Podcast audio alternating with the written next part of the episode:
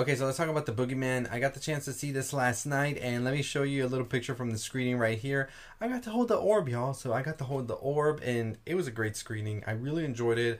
I really enjoy when screenings are packed and you can just see it with a bunch of people, especially a horror movie. That is the best way to go into these. But let me tell y'all something before y'all saw me going over there.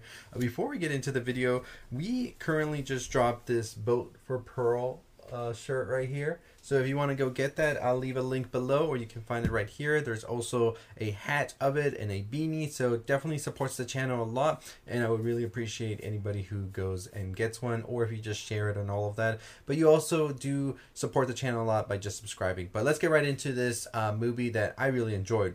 So The Boogeyman is based on a short from Stephen King. And, you know, we've gotten Boogeymans um, a lot of throughout the years, right? I mean, even Michael Myers was called a Boogeyman at a point. It's been been a crucial part of like our horror and our um, fables, our tales over time. A tale as old as time. That is what the boogeyman is.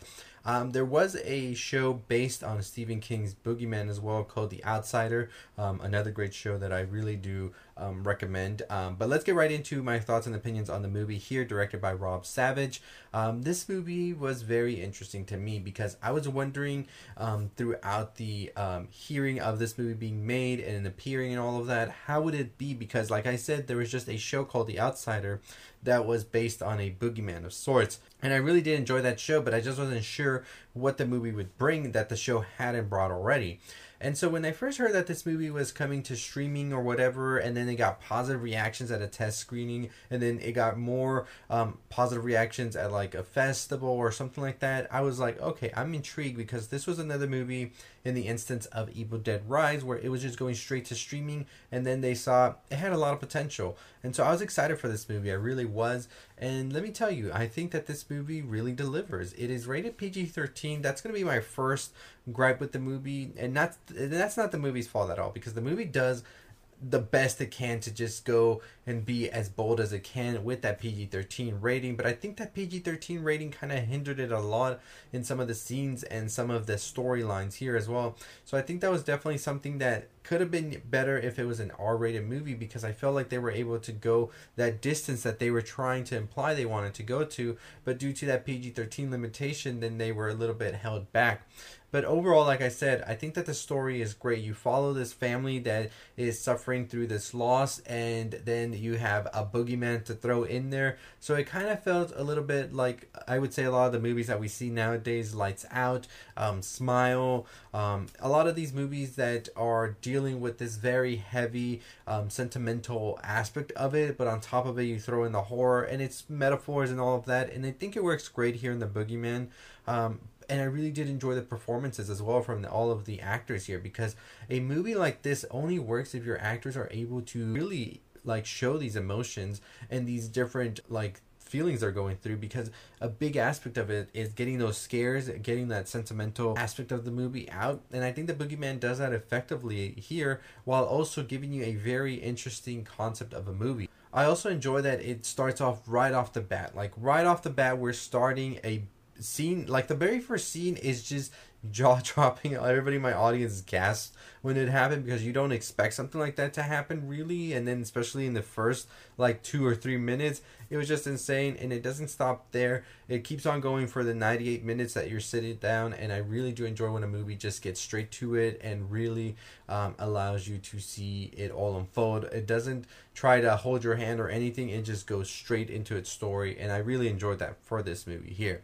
I think Sophie Thatcher, of course, is the standout here. You've seen her in Yellowjackets. Um, she plays Natalie, and I think she does an amazing job here as well. So overall, I think everybody did an amazing job in this movie. Like I said, it is a movie where you want to have these actors being able to convey all of these emotions, especially due to them shifting back and forth between a lot of them. So I really did think they did a good job. I also really enjoyed the camera shots here as well. The cinematography was great as well. There were some very interesting um, movements going on with the camera as well, and some of the scenes that I thought really put you and made you feel more of the story in a way. And I really do think that that is a lot with the direction of Rob Savage here, who has done some movies where he has sort of innovated what you can expect to see in movies, and I'm very excited to see what comes next from them.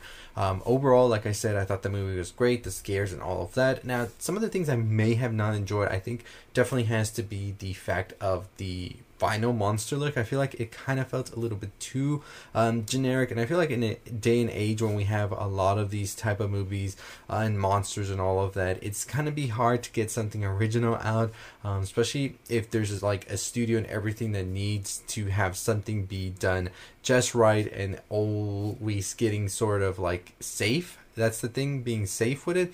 Um, because this monster reminded me of a lot of other monsters we've seen, whether it was Lights Out, whether it's Smile, all of that, the design and all of that, you know? Um, and it kind of gives that vibe of Lights Out as well, with the lights having to be on as well. So that's kind of a thing. Like, you feel like when you're watching this movie, it's like, it's good and all, but you feel like, I've been here already, I've seen this already.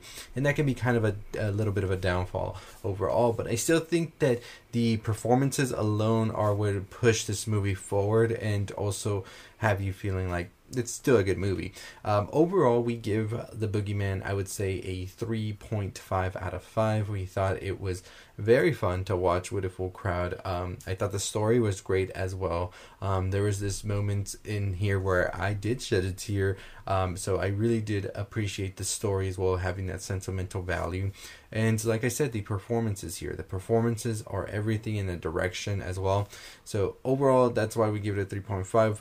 We didn't go a little higher just due to the fact that the monster design felt a little bit too um, safe and the same thing we've seen over and over from Hollywood.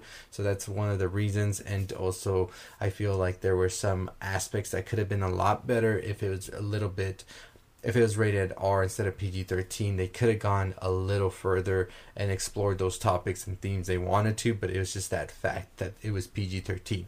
Overall, like I said, it's still a good movie, good summer horror film for sure. PG 13 um, horror movie, just know that that's what you're getting into. So, very good movie, um, and excited to see what comes from these actors, the director, and everybody involved in the future from them. So, let me know your thoughts and opinions. But, like I said, I'm reaching over again, y'all. We have launched our merch, Vote for Pearl.